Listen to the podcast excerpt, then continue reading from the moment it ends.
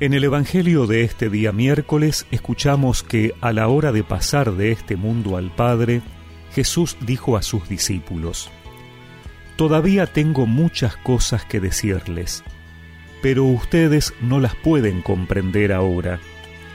Cuando venga el Espíritu de la verdad, Él los introducirá en toda la verdad, porque no hablará por sí mismo, sino que dirá lo que ha oído y les anunciará lo que irá sucediendo. Él me glorificará porque recibirá de lo mío y se lo anunciará a ustedes. Todo lo que es del Padre es mío. Por eso les digo, recibirá de lo mío y se lo anunciará a ustedes.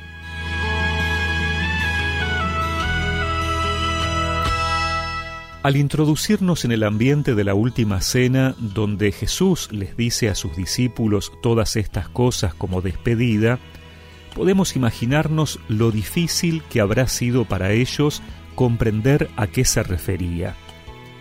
Todavía estaba lejos de su pensamiento la posibilidad de una muerte del Maestro, menos que sea en cruz, y menos habrán pensado de manera concreta en su resurrección a nosotros nos resultan más inteligibles a la luz de los acontecimientos que ya conocemos. Por eso Jesús les adelanta que otra función del Paráclito, del Espíritu, será guiarlos en la verdad, recordarles lo que Jesús les ha enseñado para poder comprenderlo y así ser continuadores de su ministerio. El Espíritu no les agregará nada a lo que el Señor ya les había enseñado. No hablará por sí mismo, les dice. Les anunciará lo de Jesús, que también es lo del Padre. Les ayudará a no caer en el error, a comprender y, recordando sus enseñanzas, ver cuál es la voluntad de Dios. Esta función el Espíritu Santo la sigue cumpliendo con nosotros. Por eso necesitamos invocarlo cuando leemos la palabra de Dios, para que nos ayude a comprenderla a partir del conocimiento de Dios.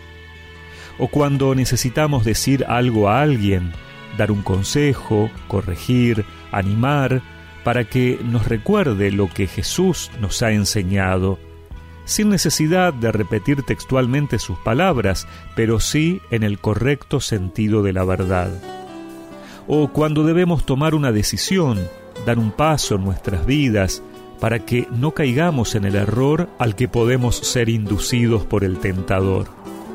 Invoquemos el Espíritu y dejémonos llenar de Él, que en definitiva es dejarnos llenar por la vida de Dios en nosotros.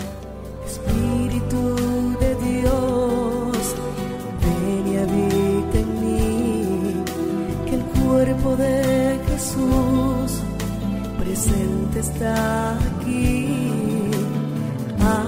Adoración y plenitud.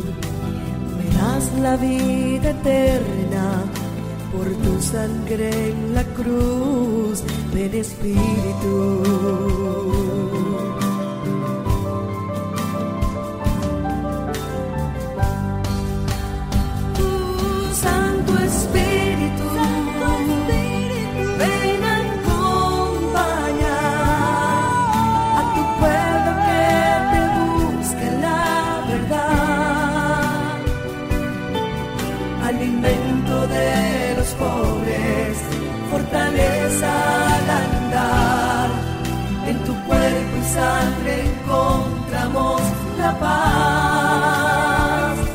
Y recemos juntos esta oración.